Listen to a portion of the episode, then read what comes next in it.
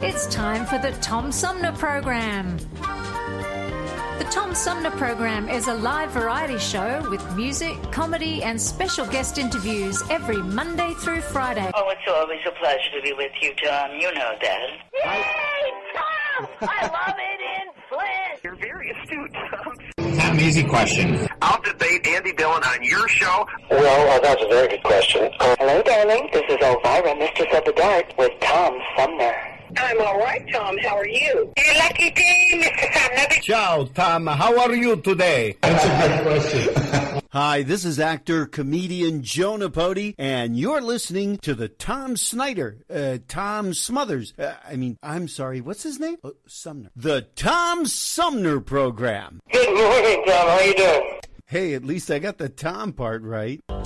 Stay tuned, because it's on now. The Tom Sumner Program. This is a message from the Centers for Disease Control and Prevention. Older adults and people of any age who have serious underlying medical conditions are at higher risk for severe illness from COVID 19.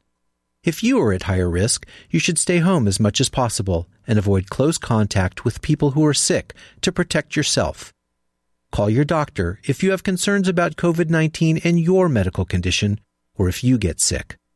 For more information, visit cdc.gov.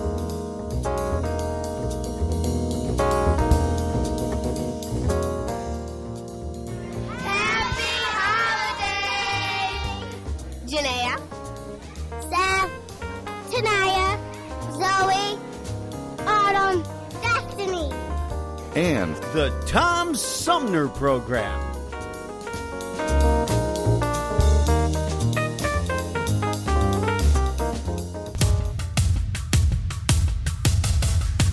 It's time now for Armchair Politics.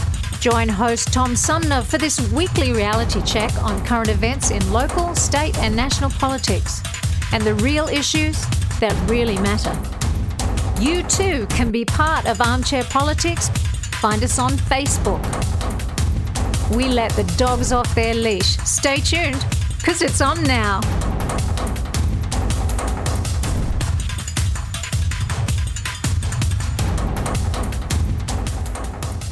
Hey, good morning, everybody. Welcome to this week's edition of Armchair Politics, our weekly roundtable on the Tom Sumner program.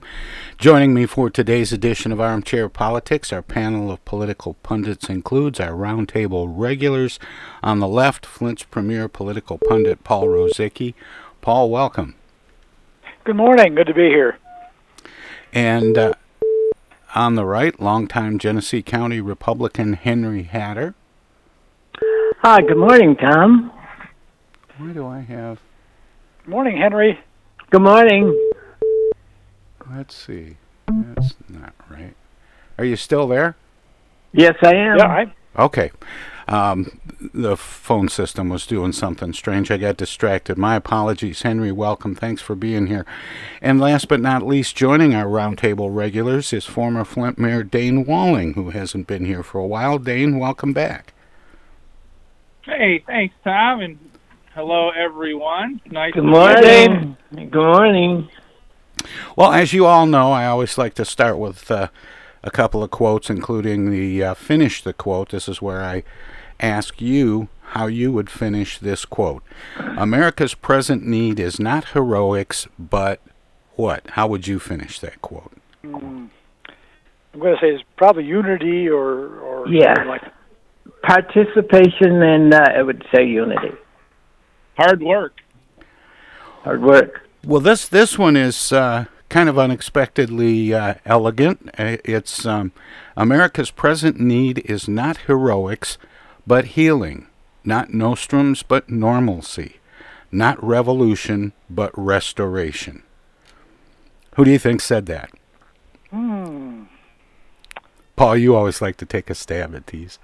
Yeah, I know. I, this sounds vaguely familiar somehow. Uh, Woodrow Wilson. That was an interesting guess, Dayne. It was Warren I was going G. to say Warren Harding. Harding. it it was the same War- era.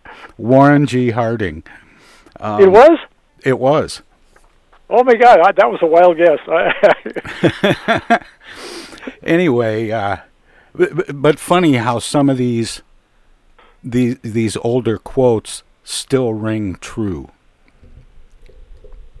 Yeah, that's true. Well, again, in so many ways, uh, uh, 1920 is awful lot like 2020 with a pandemic and, and the, the return to normalcy being kind of a theme for the year. Uh, that's true. Fair, fair point. Um, one of the quotes of the week, and there were many, um, but uh, I, I found this one uh, interesting. I do believe that anyone who is inciting people to take action is contributing to a hostile environment that can lead to domestic terrorism, and I take it very seriously. You know what? I should take it very seriously because some of that was directed my way early on and throughout the course of this year. The governor. It was. It was, Henry. It Yes. was- Yeah. Michigan Governor Gretchen Whitmer said uh, a state lawmaker's comments about preventing Democratic electors from casting their votes for Joe Biden are unpatriotic and downright dangerous. State Representative Gary Eisen, a Republican from St. Clair Township, was stripped of his committee assignments after discussing plans to gain entry into the Capitol building amid threats of violence surrounding the vote of Michigan electors Monday. In a statement emailed to reporters Monday afternoon, Eisen said he regrets the confusion over his comments and said he no longer plans to be at the Capitol while the electors meet. Was it appropriate? was it appropriate to strip Eisen of his uh, committee assignments? I think so. Well, it, it's. I think I think somebody needs to take some action. I mean, this and this went for both parties within the last week or so. That, Yes. You know, some of these Yes, it statements, you know, especially in this climate, do tend to be kind of pretty inflammatory. Maybe maybe in a different time they'd be just simply seen as hot air, but considering what's been what's happened, especially with the governor here in Michigan, it is worrisome. And if you think about it, what those people are saying, they indict every other person in their community. To the same yeah, all it takes of, is one yeah. one crazy person to Yeah, hear this one- and go off yeah. and do something. Yeah. Yeah. Whoever stripped them of the power, they did the right thing. Democrat or Republican. Paul, I just just wanted to mention that that picture you captured of uh, Bobby Clayton Walton um, Monday at the at the state capitol. Oh, you, yeah. you took that off of uh, television, I think. Well, the wrap off my computer screen as I was sitting watching it. Yeah. Um, anyway, that that was a, a great grab. I've seen that picture posted on Facebook a few times, and of course, Bobby, who uh, sits in with us from time to time, it was uh, kind of fun as it has been with Henry to know somebody who goes in and and uh, participates in that uh, electoral college process. Um, Henry, as you watch this, having been involved in the electoral college multiple times, um, is it different this year? Uh, in ways, uh, po- politically it's different, but the event itself is not different. When you cast your vote, that's the end. That's the event between two time intervals that cannot be changed. And when you walk away from there, your job is done. It's all done. There's nothing else to say. I don't ever remember uh, uh, the electoral college getting the attention that it's getting this year. I was I was watching uh, live um, on CNN, I think the the Michigan State um, Capitol with the electors uh, casting their votes. Um, and and other cities uh, or other state capitals as well. Um, I, I don't ever remember it being uh, as much a part of everyday conversation as it has been uh, over the last few weeks.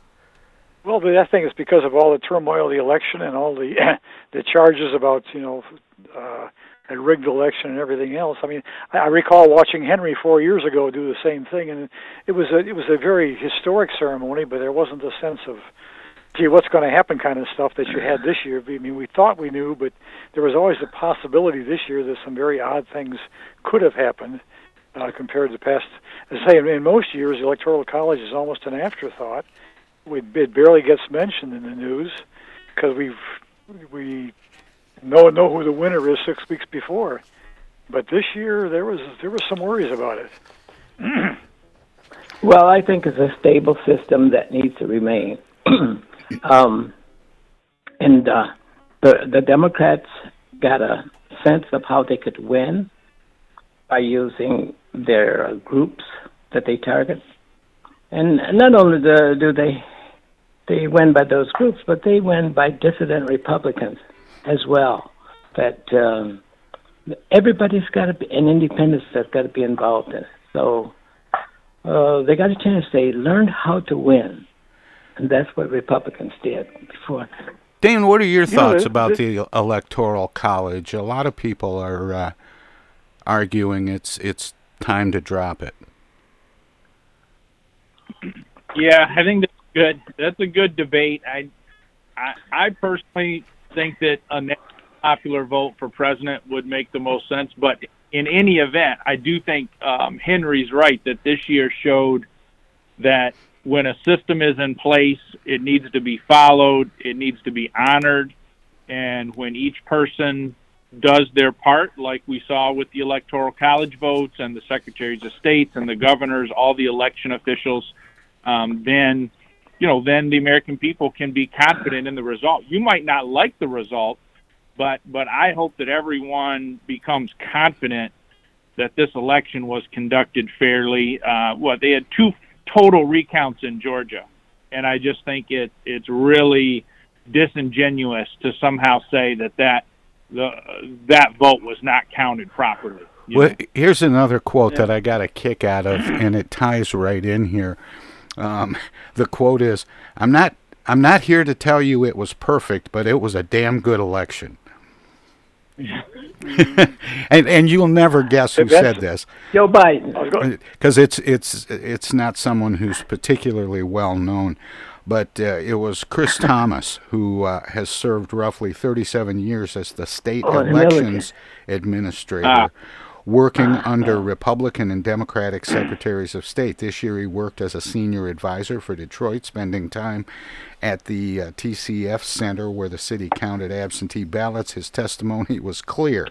Thousands of absentee ballots in Detroit were not counted multiple times. Dead people did not vote. Mysterious ballots did not turn up at TCF in the middle of the night. He made the statements during. Uh, the uh, legislative hearing last week. Is the credibility of the 2020 election growing? I hope it is, and I- and I, and I think I think I've said it before. I think this because of all the turmoil and all the double and triple checking, this may be the most honest election we've had in this country, uh, in spite of all the the controversy about it. Yeah, I, I you know, I think uh, as you reflect back upon this election, uh, people settled down once the uh, electoral college was consummated. uh, even the well, there's still there's still some talk of uh, trying some kind of legislative maneuver to not accept the results of the electoral college. Do you think Well, that that'd be January sixth, yeah, that's a possibility, That- an unlikely possibility. That'll be interesting, guys, but I don't think that you're going to move it. I don't think that I think you're, I think you're right. Henry. Yeah, yeah. I you know, think this it's one of the strangest things about this electoral college. Go ahead, Henry. Uh, well, it's it's consummated by the people, even though it has flaws and glitches and irregularities and dishonest uh, gestures. it is still basically the people that do that. They do that every day in life, the same kind of dishonest stuff. And uh, politics are no different than our everyday lives that we live. I was going to say, Henry, one of the strangest things about this electoral college this year is here in Michigan, we closed down the Capitol so they could meet out of fear of some, you know, some violence or something happening. And I think in Arizona, I believe it was Arizona, the electors met in quote an undisclosed location for the same reason, for fear of protests, violence, or other reactions as well. And I, I don't know if that was true for any other states, but I heard But that least was those a- two examples. That would be such a violation of laws, you know. Oh, absolutely. The yeah. Open Meetings Act, for example, everything that you do got to be carried out before the public, and people have to have the courage to do that. And uh, I'm disappointed if if they did. I think most states be. have broadcasted online in some way. I, Yeah. I just saw the Michigan one, but I think most states did something similar online or on closed circuit of some kind.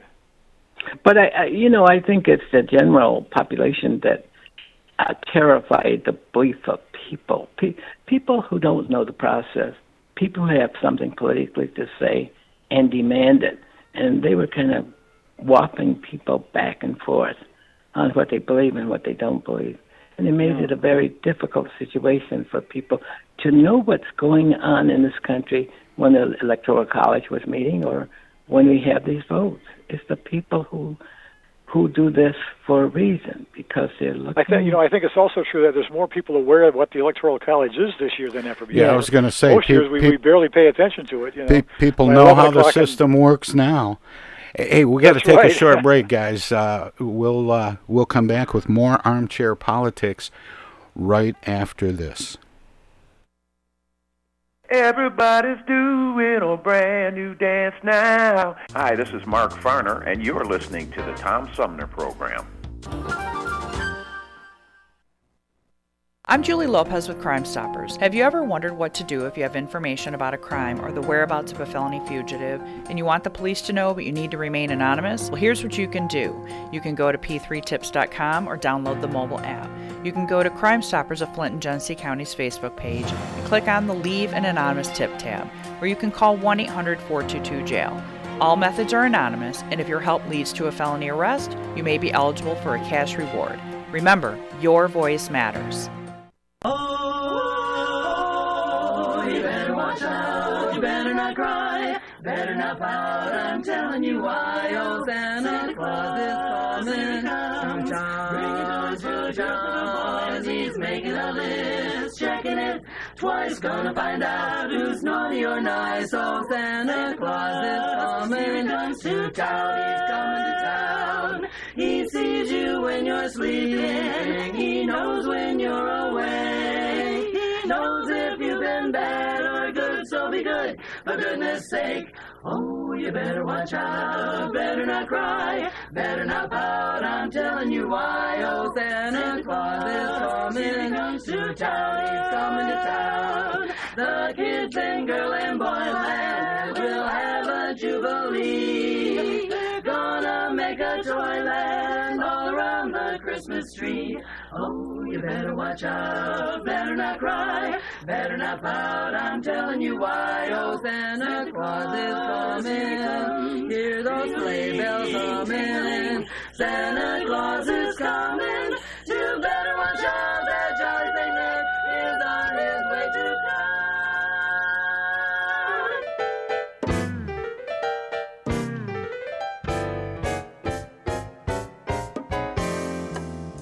Tom Sumner program has hosted live candidate forums for local, state, and national offices at bars, restaurants, coffee shops, and colleges. Armchair Politics has gone to Lansing, Frankenmuth, Birch Run, and Hell.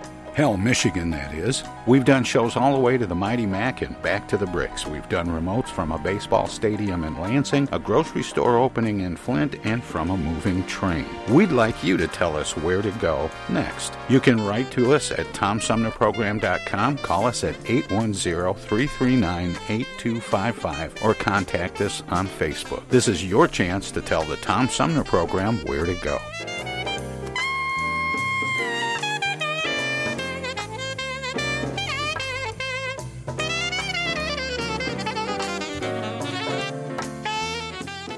The Centers for Disease Control and Prevention is working to help keep you and your community safe from the threat of novel or new coronavirus. Take the following everyday steps to help avoid the spread of all respiratory viruses.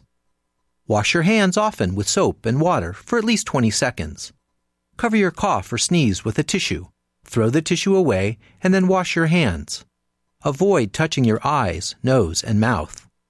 Clean and disinfect frequently touched objects or surfaces, such as remote controls and doorknobs. Avoid close contact with people who are sick. And stay home if you are sick. Call your healthcare provider if you develop fever, cough, or difficulty breathing. For more tips, visit cdc.gov. Technical assistance for the Tom Sumner program is provided by Swiftlet Technology, engineering and IT services at swiftlet.technology. Tom Sumner Program.com. The Tom Sumner Program.com.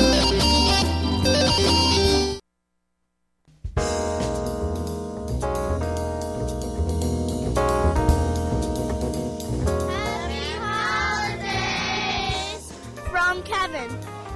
From Kenneth. From Louis. Martavia Newman. From Marisha. Bertray.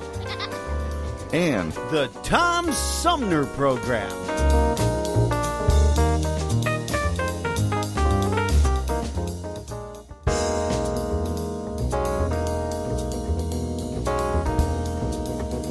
The Tom Sumner program takes a look back at 2020, Monday and Tuesday, December 28th and 9th, with a two part special called 2020 Highlights, Not Just COVID. Here, special guests provide commentary and analysis about the Mueller report, impeachment, the State of the Union, State of the State, virtual political conventions and debates, plus civil unrest, and Sheriff Chris Swanson's response to local demonstrations, and a whole lot more. Listen December 28th and 9th because there was more to 2020 than COVID 19. Stream the show from 9 a.m. to noon Eastern at TomSumnerProgram.com, repeating online all day and night. Or tune in on 92.1 FM in Flint at 9 a.m. and p.m. both nights. That's 2020 highlights, not just COVID, December 28th and 9th on the Tom Sumner Program.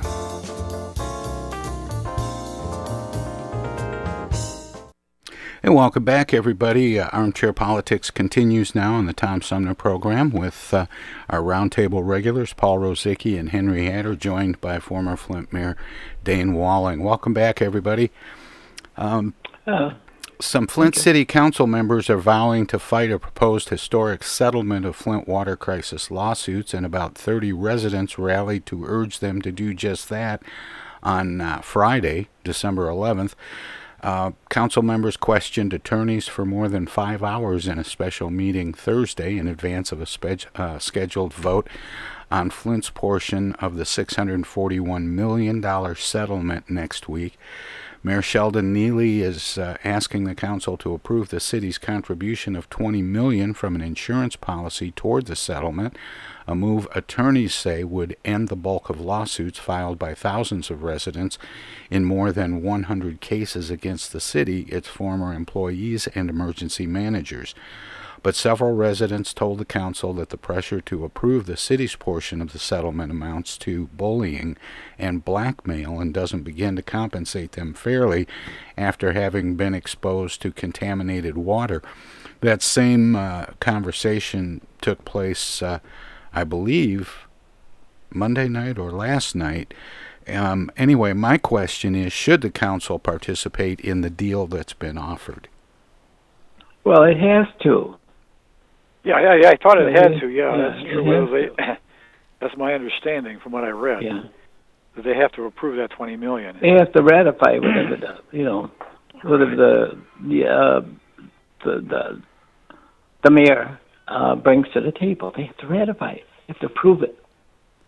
So I think the discussion is good, but they they need to go ahead and settle this and move on so we can bring new businesses and get the city Yeah, I think they had another five or six hour meeting, at least that long, on on Monday night, and as far as I know, did not reach any resolution.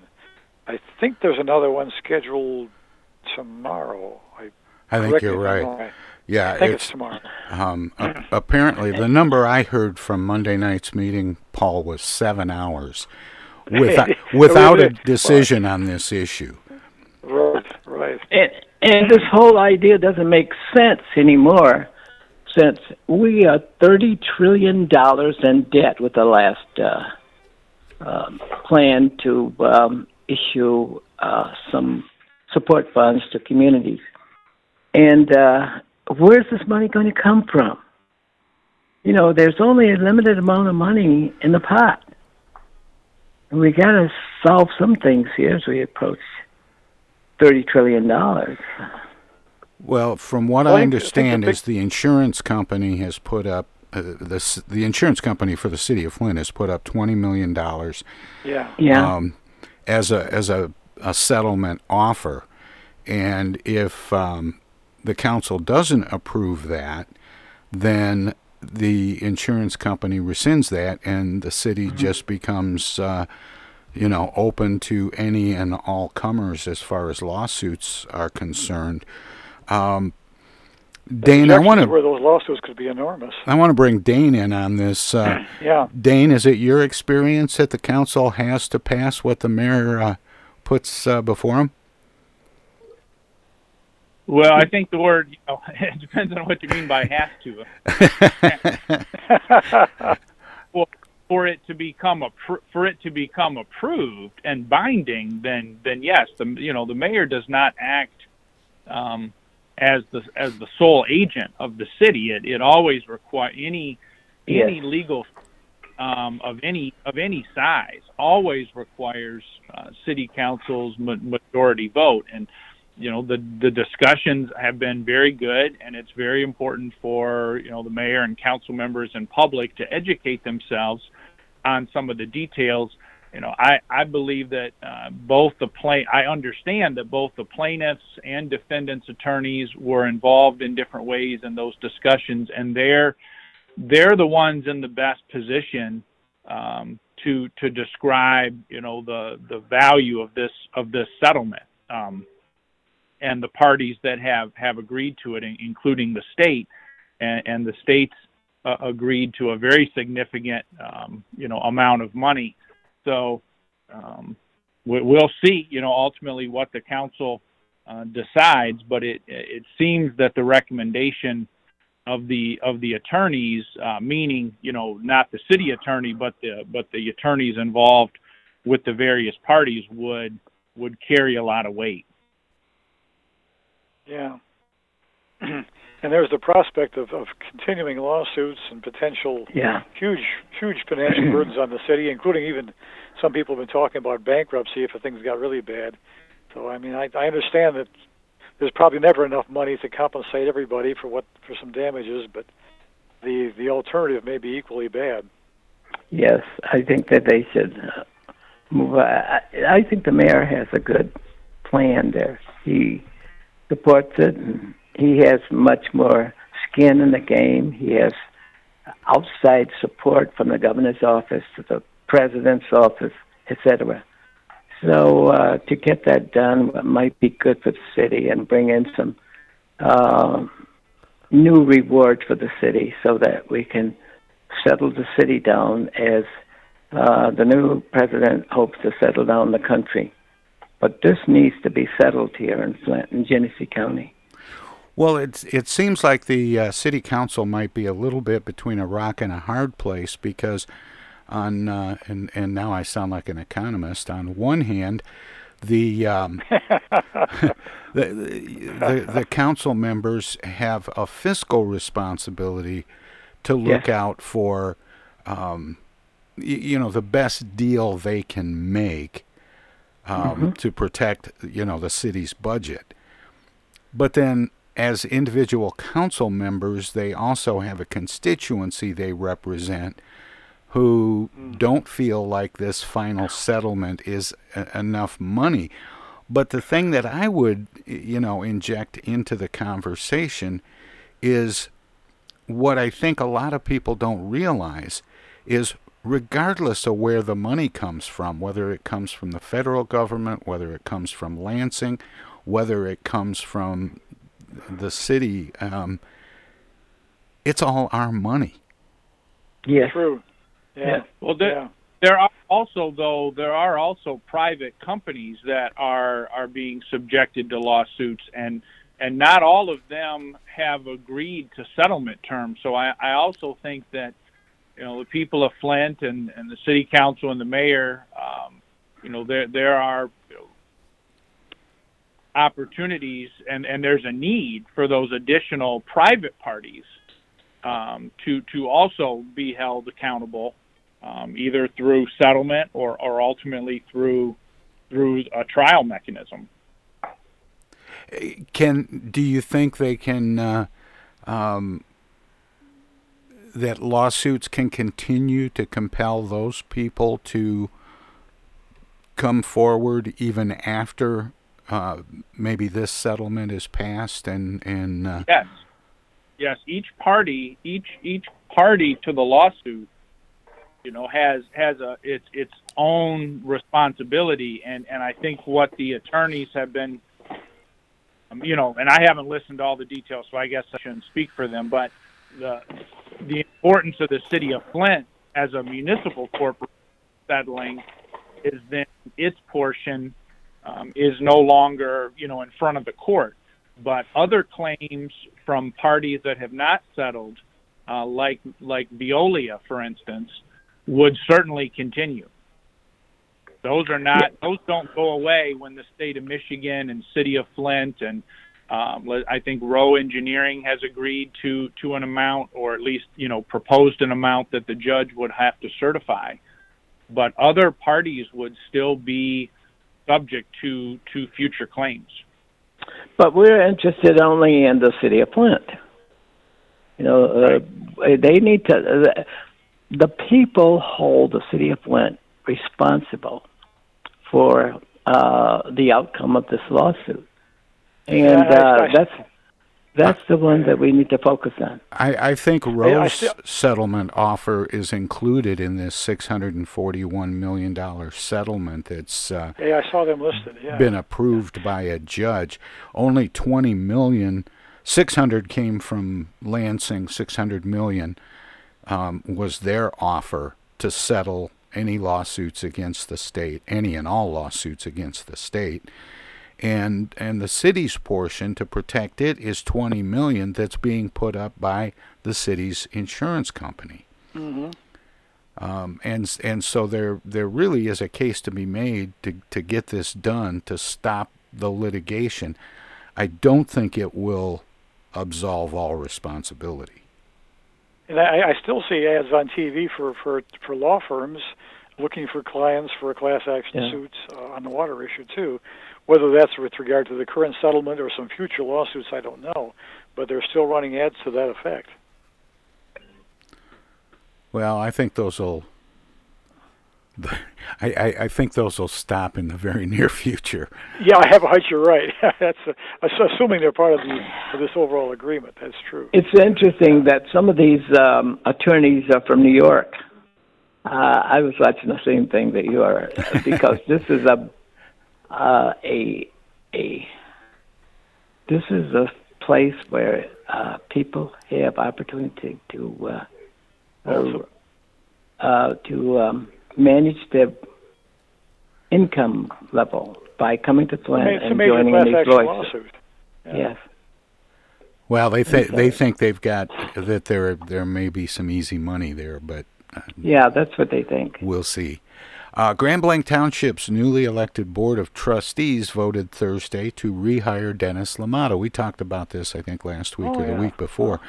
As uh, Township Superintendent, the move comes six months after a former board fired Liimatta without cause. The motion to extend a proposed superintendent employment agreement passed unanimously after the board came out of executive session Thursday. The agreement was contingent on Liimatta's signature and agreement to settle a lawsuit which alleged he is owed $750,000 claiming his termination violated the Whistleblower Protection Act. After the vote, Superintendent Scott Bennett said the uh, vote means the uh, board can put this chapter behind us. Liimatta was back as a Grand Blanc Township superintendent effective Monday, December 14th, Bennett said. Liimatta addressed the board after the vote, thanking them for their support and belief in him. And we talked about the fact that, that his firing may have been the reason why there's a newly elected board of trustees in Grand Blanc. Has this position become more political than it's ever been in the past? I, I've often thought that sometimes the nastiest politics is local politics. The more local, the, the nastier it gets sometimes. Uh, I, again, I don't know the internal dynamics of the, the Grand Blanc uh, situation there, but uh, there's no doubt that, that, that those, those local issues can get pretty nasty. But Grand Blanc has always been a stable uh, municipality, uh, and it, it everything it touches operates well. And if you can look at the school district and you can look at uh, its community, how it this works is- together to Well, the, number one, this is Grand Blanc Township. Um, maybe not a lot of difference there in terms of the personalities, but some. Um, but this is this is an interesting one. A board fires Dennis Liimatta. Then a new board is elected, and they Mm. hire him back. Mhm. I, I suspect there's a backstory there that at least that I haven't heard. Maybe there's simply some personality differences going on there. That's, that, I- that's going what I'm wondering. I- Yeah. I mean, the township is growing, and I think the issues on their hands are getting more complicated. But I, I think there's when when someone gets fired at that level of a position, there's there's certainly some things taking place that we're not aware of. Um, moving on, Michigan's electors formally cast their votes for Joe Biden and Kamala Harris Monday, completing a key milestone in the process of Biden becoming the 46th U.S. president. States across the country held similar ceremonies as the Electoral College met to sign documents that reflected certified results of the November presidential election. All of Michigan's 16 electors, one for each of the state's congressional districts and two U.S. Senate seats, are bound by law to support the winner of the popular vote. Did um, and and Paul, you kind of made reference to this. I was going to ask if any of the other states had to close their capitals due to threats of violence. I'm just aware of two, like I say, Arizona went to what, what they call an undisclosed location, and of course Michigan. Those are the only two I'm aware of. Uh, and I, if anybody else has heard of more, let me know. But I, those are the only ones that I've heard about in terms of this situation. You know, the one one question I had: Has this ever happened before? Have we ever had a situation where we had to either close a capital or move the electors to some undisclosed location just to cast their electoral votes? I, I'm certainly not aware of, of historically of any other past situation that that uh, raised those kind of issues. And and you know, I'm I'm a little embarrassed to admit this, but I didn't realize that all of the states, when uh, the electoral college met, it met state by state in their own state capitals. I for some reason I thought everyone went somewhere. Washington D.C. or Philadelphia or someplace, yeah, yeah. and and all met to cast their votes. But uh, but it, uh, that was that was a learning experience for me. I should have known that, I suppose, but I didn't. And, and But the, you're the not numbers came in during the day because the times vary. I guess some some states met in the morning because there were a couple of some some electoral votes cast before noon. Then many of them met in the afternoon. Then I saw the Hawaiian votes finally came in later in the evening to finally finish out the uh, the, the the the tally. Uh, so it met at various times during the day as well. I, I Tom, you you're right Henry. about you're right about uh, someone had to go someplace. In 1789, that's what they did. They went to Philadelphia to cast their votes. Well, I was thinking more recently than that, but Yeah, but you were not all wrong. but for some reason, maybe maybe that uh, you know that original stuck in. Well, you, you know the, the the way the electoral college was supposed to work, it really is, is almost never worked the way it was supposed to. The idea was when you would when you would go vote, you wouldn't go and vote for president for George Washington or John Adams or anybody else. You would go vote for Bobby Clayton Walton or, or Henry Hatter on the assumption that they would then carry, they would be honorable people and carry your wishes forward. So, in fact, in many states in the past, they used to actually list the names of the electors on the ballot. Uh, but so the real idea was that the the, the the voters would vote for the electors, and then the electors, in a very real sense, would use their judgment in picking the president. How were the Now, that didn't electors selected this year? Well, well, uh, they were chosen by the parties. Each By, each by party the county chose their- convention. Yeah, each party county. convention chose their Yeah. electors for by district, and in fact, Bobby Clayton Walton was one from the fifth district here, and there was one for each of the other 14 districts, and then two at large here in Michigan, and a similar pattern around the nation. And the Republicans also uh, had electors yeah. in the same number and order. In fact, Henry, was there was there an attempt by the I, I saw a story. Was there, an attempt by the Republican electors to show up at the Capitol on on Monday? Yes, I heard turned away? that. That was kind of I- dumb, I- I- but uh, I, you know, you I, don't, I don't know how much interfere if they yeah. were all there or what the story, what the full story was. But but the I saw a police turned bit. them around. The police said, Yeah, "Hey, you I can't come that. here." There's a system out there, guys, and it works. Yeah, that's true. That's true. Well, let's see. How much Strange system. It, we re- got? it really is. A, I think I think the only other country that uses an electoral t- college system might be Brazil. Uh, maybe Dayne can check with Carrie about that. She might know better than I do. But I think there's one other country that has a a, a vaguely similar system, and I think it's Brazil, where they have this electoral college process. Well, you know, in in 1787, uh, people did not trust sending a ballot, uh, casting ballots uh, when you had to travel from one destination to the other. So they sent representatives called electors uh, to. Go ahead. And as I say, the, the idea was the electors would use their own judgment in picking the presidents. You know, you, you would you would vote for, as I say, you'd vote for for Henry Hatter or you'd vote for Bobby Walton, uh, on the assumption that they were sensible people and they would go pick a good president. But the that was the real real idea. But once you got political parties, by about 1800 or thereabouts, the electoral college became a fairly automatic way to reflect the, the public vote, what public vote there was. In 1789, there was all of the electors voted for George Washington except one. And that one person, after seeing what the vote total was, he changed his vote and made a unanimous vote for George Washington. And I don't remember Yep, his name. That's right. That's right. Was he the original faithless elector? By the way, speaking of that, I th- one thing I saw this year is that this year there were apparently there were no faithless electors. In most years, not all, but a good many, a good majority of the years, there's at least one or two electors who, for whatever reason, will cast a protest vote for somebody else. They rarely changed elections, but but apparently there were none of those this year. Nope. Yeah, there was um, four years ago. There was uh, a faithless elector from Hawaii who faced all kinds of problems after the fact. Oh yeah.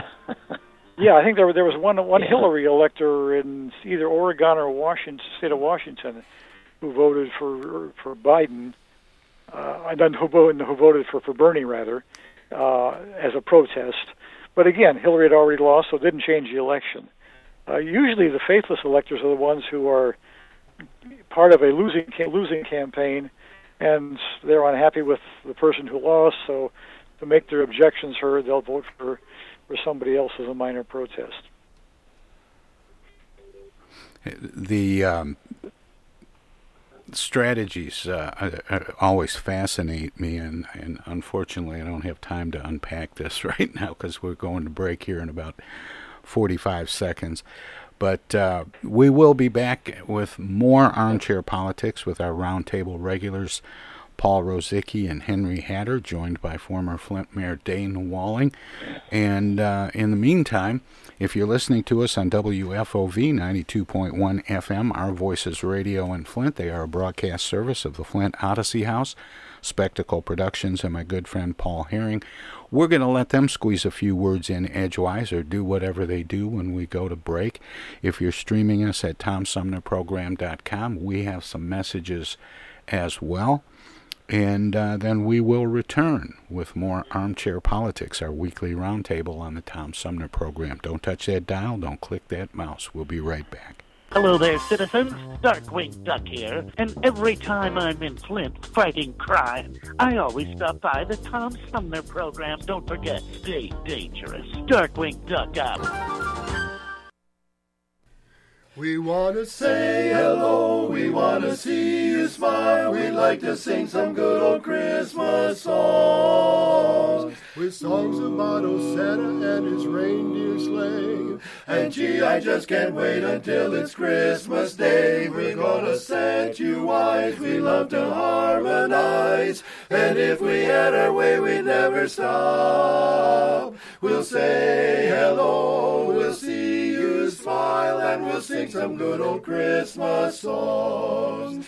We'll say hello, we'll see you smile,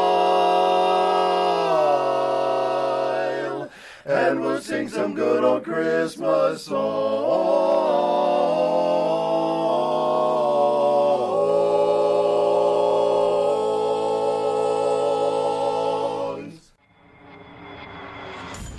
The Tom Sumner program plays host to the best political roundtable on radio every Wednesday from 10 a.m. to noon. Armchair Politics features great commentary and analysis about the headlines from local, state, and national politics with an alumni of world class pundits, plus quotes, tweets, and those weird and wacky stories we call the X Files. If it's Wednesday, catch Armchair Politics on the Tom Sumner program.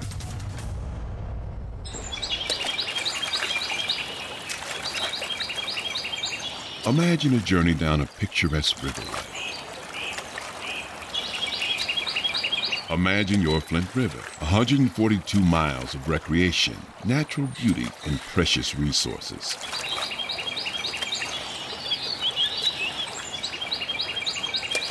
The Flint River is a vital resource that is available for all to use and enjoy. The river and its ecosystem provide unlimited recreational opportunities and natural beauty while supporting wildlife in a vibrant landscape. We all have a responsibility to protect and preserve this precious resource. Learn more at flintriver.org or call the Flint River Watershed Coalition at 810 767 6490.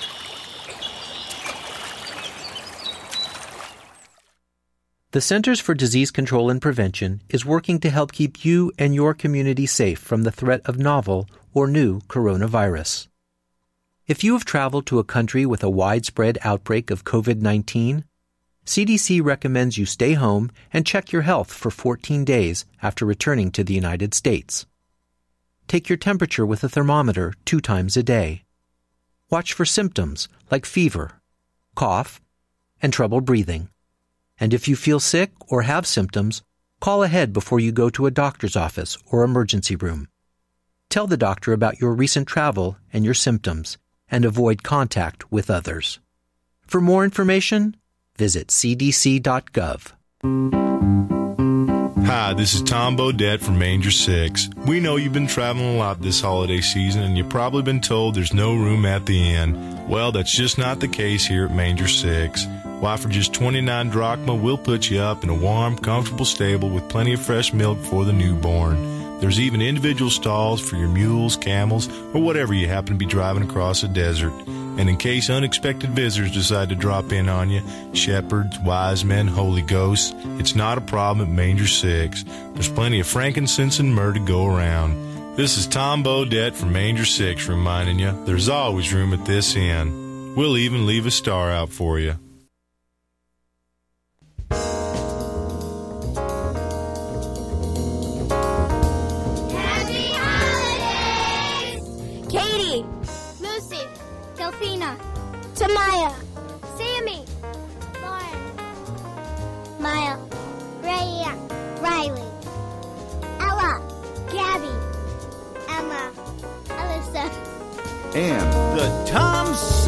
Program.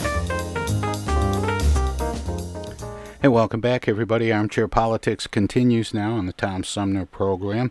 A moratorium on water shutoffs in Michigan to assist people who can't afford their water bills during the COVID 19 pandemic would be in effect until March 31st of next year under legislation passed through the state Senate Thursday, sponsored by State Senator Stephanie Chang, a Democrat from Detroit. Senate Bill 241 would put in place a water shutoff moratorium until March 31st, 2021, and require public water suppliers to make their best efforts to determine what households don't have water service. If a water provider determines water has been shut off, for another reason besides non payment, the supplier would be required to work to remedy those conditions and restore water service as soon as possible under the Senate bill. Chang's legislation cleared the Senate 30 to 8 Thursday. The bill would codify uh, an executive emergency order stopping water shutoffs, initially issued by Governor Gretchen Whitmer. Whitmer required public water utilities to restore service this spring to occupied homes. The Michigan Department of Health and Human Services later extended that requirement through the end of this year.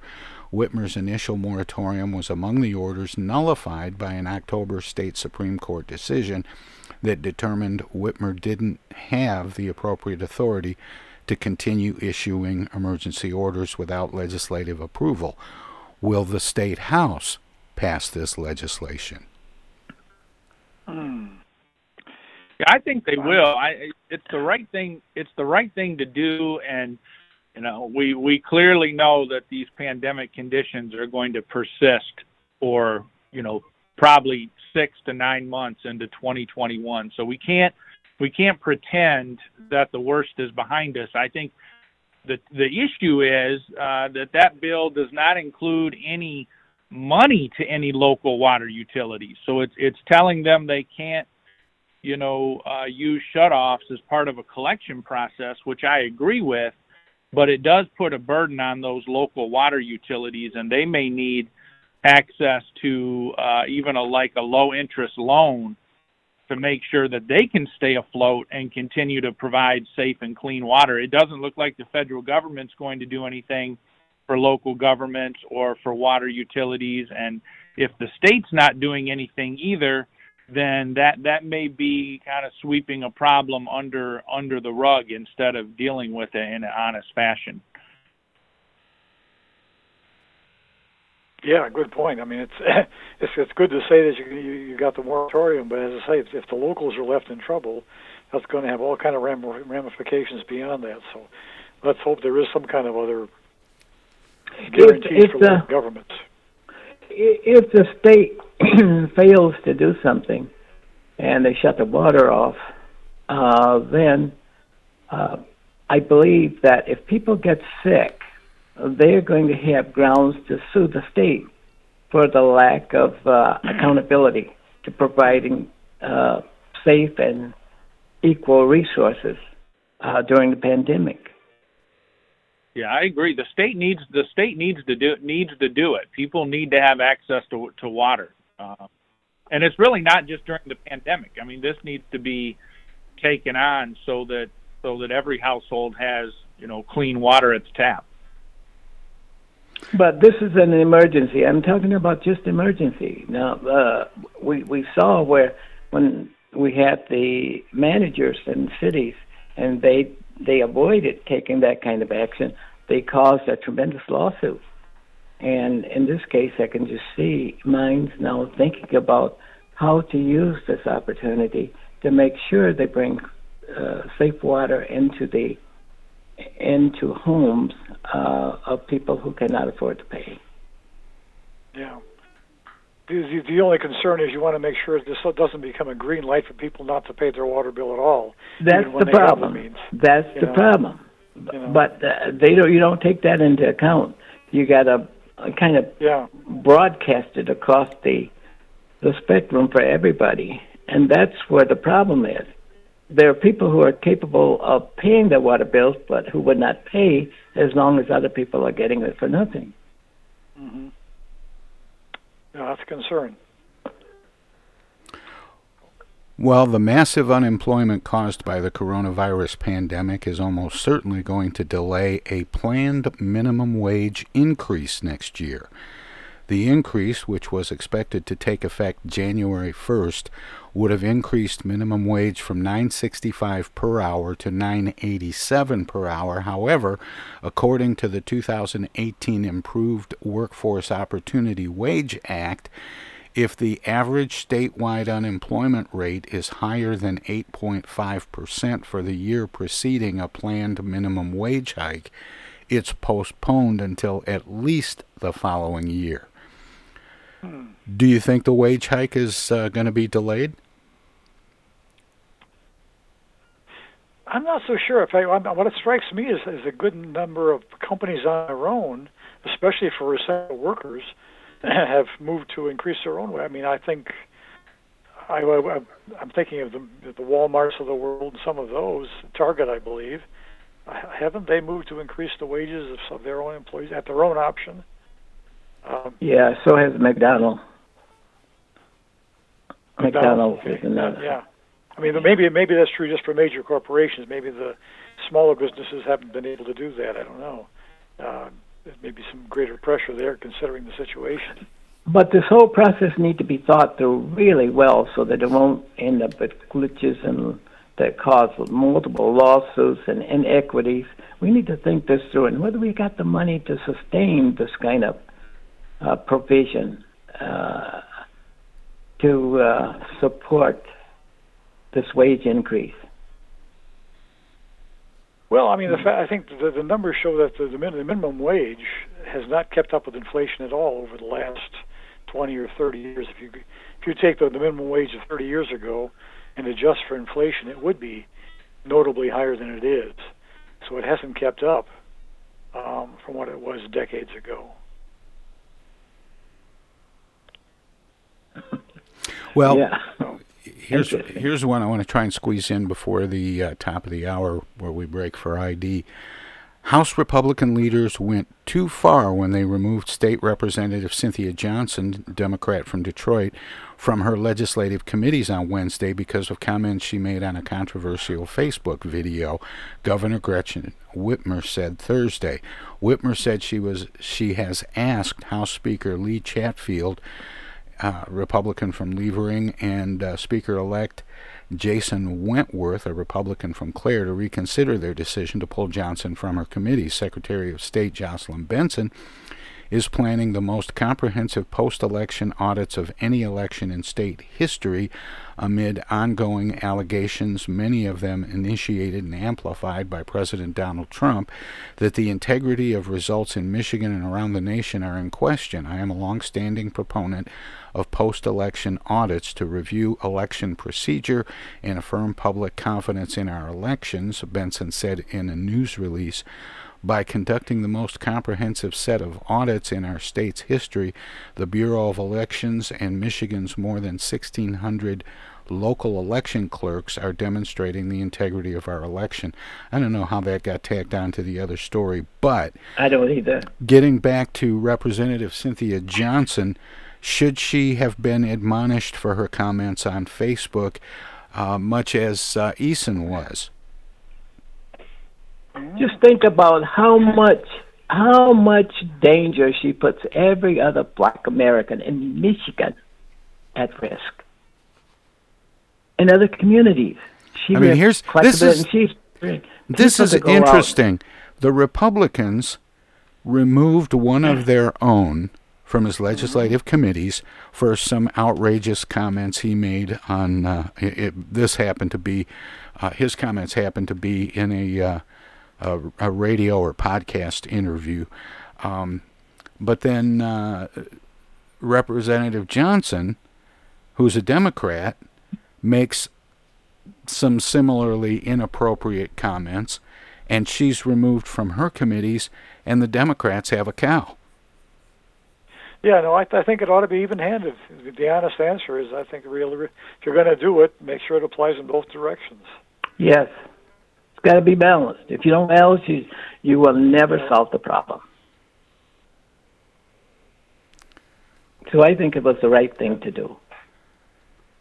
Would it have been a, a, a smart move for um, Republicans to consult with uh, Democrat uh, Democratic leaders in the House um, before taking the action and sort of getting them on board? I think Maybe that would so, have been yeah. kind. I think Yeah. they should have, but the action that would not uh, mitigate the problem that this these comments cause for other Black Americans around Michigan. And, and, and, and as I think about it, maybe some other punishment besides removal from committees, maybe a, a censure of some re- rebuke or censure of some sort might be as appropriate. Because if it takes somebody off a committee, you really do limit their ability to to do the job in many ways. So maybe some other uh, punishment would be more appropriate. But but again, I think if there's action taken, it ought to be done in an even-handed way. Yeah, but the committee, uh, a committee chair can't go out and urge actions of violence against the population. Yeah. You know, I, that, that's that's uh, there's no debate there. I I guess what I'm saying, I, I would hate to see a, a, a representative of either party have their whole their whole term modified or limited because of one hot-headed comment they said in a radio interview or a Facebook post or something. Well, we got a break here, but, But- we'll I- be back with the second half Yeah. of Armchair Politics right after Hi, I'm this. Alexander Zonjic. Don't touch that dial. You're listening to Tom Sumner.